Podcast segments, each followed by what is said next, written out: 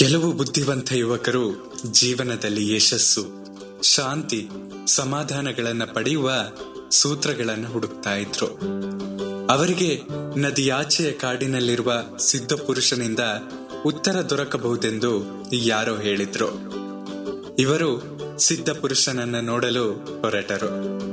ನಮಸ್ಕಾರ, ಕೇಳ್ತಾ ಇದ್ದೀರಾ ಅವಿಭಾಜಿತ ಪಾಡ್ಕಾಸ್ಟ್ ನಾನು ಸಂಕೇತ್ ಭಟ್. ಸಿದ್ಧ ಪುರುಷನನ್ನ ನೋಡಲು ನದಿಯನ್ನ ದಾಟಬೇಕಾಗಿತ್ತು. ನದಿಯ ದಂಡೆಯಲ್ಲಿ ದೋಣಿಯ ಯಜಮಾನ ಒಬ್ಬ ಮುದುಕ ಮರದ ಕೆಳಗೆ ಏನೋ ಹಾಡಿಕೊಳ್ತಾ ಕೂತಿದ್ದ. ಇವರು ಆಚೆ ದಡಕ್ಕೆ ಕೊಂಡೊಯ್ಯಬೇಕೆಂದು ಕೇಳಿದಾಗ ದೋಣಿಯಲ್ಲಿ ಕೂಡಿಸಿಕೊಂಡು ಆಚೆ ದಡಕ್ಕೆ ಕೊಂಡೊಯ್ದ. ನೀವು ಹೋಗಿ ಬರುವವರೆಗೂ ನಾನು ಇಲ್ಲೇ ಕಾಯ್ತಾ ಇರ್ತೇನೆ ಎಂದು ಹೇಳಿ ಮುದುಕ ಒಂದು ಮರದ ಅಡಿಯಲ್ಲಿ ಕುಳಿತ. ಇವರು ಬಹುದೂರ ನಡೆದ ನಂತರ ಸಿದ್ಧ ಪುರುಷನ ಭೇಟಿಯಾಯಿತು. ಜೀವನದಲ್ಲಿ ಯಶಸ್ಸು, ಶಾಂತಿ, ಸಮಾಧಾನ ಹೇಗೆ ಗಳಿಸಬೇಕೆಂದು ತಿಳಿಯಲು ಬಂದಿದ್ದೇವೆ ಎಂದರು. ಸಿದ್ಧಪುರುಷರು ಹೇಳ್ತಾರೆ, ಅದನ್ನು ತಿಳಿದುಕೊಳ್ಳಲು ಇಷ್ಟು ದೂರ ಏಕೆ ಬಂದ್ರಿ? ನಿಮ್ಮನ್ನು ದೋಣಿಯಲ್ಲಿ ಕರೆದುಕೊಂಡ ಬಂದ ಮುದುಕನನ್ನು ಕೇಳಿದ್ರೆ ಆತನೇ ಹೇಳ್ತಿದ್ದ ಅಲ್ವಾ? ಎಂದು ಹೇಳಿ ಕಳುಹಿಸಿದ್ರು.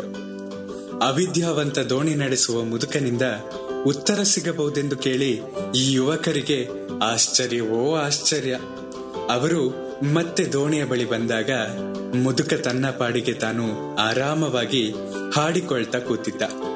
ಇವರುಗಳು ಕೇಳ್ತಾರೆ ಸಿದ್ಧ ಬೇಟೆಯಾಗಿ ಜೀವನದಲ್ಲಿ ಯಶಸ್ಸು, ಶಾಂತಿ, ಸಮಾಧಾನಗಳನ್ನು ಗಳಿಸುವುದು ಹೇಗೆಂದು ಕೇಳಿದ್ವಿ.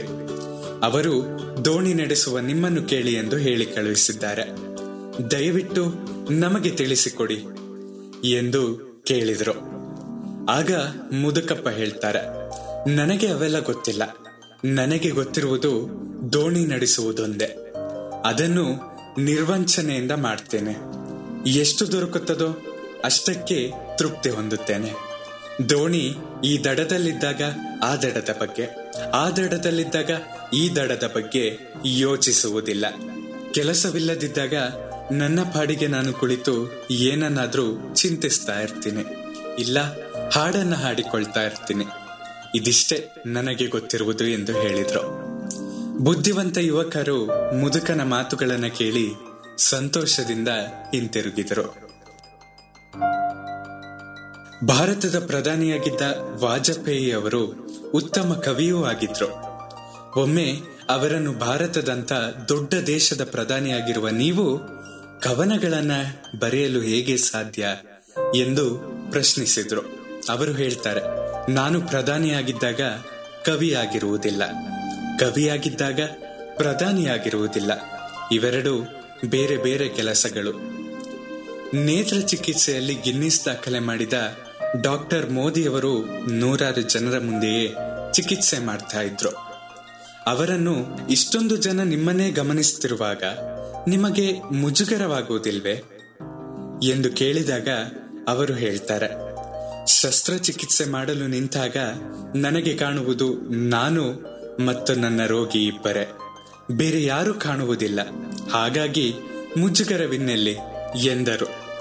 ಒಮ್ಮೆಗೆ ಒಂದೇ ಕೆಲಸವನ್ನ ಮಾಡುವುದು. ದೊರಕಿದ್ದದ್ದನ್ನ ಸಂತೋಷದಿಂದ ಒಪ್ಪಿಕೊಳ್ಳುವುದು. ಇಲ್ಲಿದ್ದಾಗ ಅಲ್ಲಿಯವರ ಬಗ್ಗೆ ಅಥವಾ ಅಲ್ಲಿದ್ದಾಗ ಇಲ್ಲಿಯದರ ಬಗ್ಗೆ ಯೋಚಿಸದೇ ಇರುವುದು. ಇವೇ ಜೀವನದಲ್ಲಿ ಯಶಸ್ಸು, ಶಾಂತಿ ಸಮಾಧಾನಗಳನ್ನ ಪಡೆಯುವ ಸೂತ್ರಗಳು. ನಿಮ್ಮ ಪ್ರೀತಿ ಹಾಗೂ ಪ್ರೋತ್ಸಾಹ ಸದಾ ಹೀಗೆ ನನ್ನ ಮೇಲೆ ಇರಲಿ.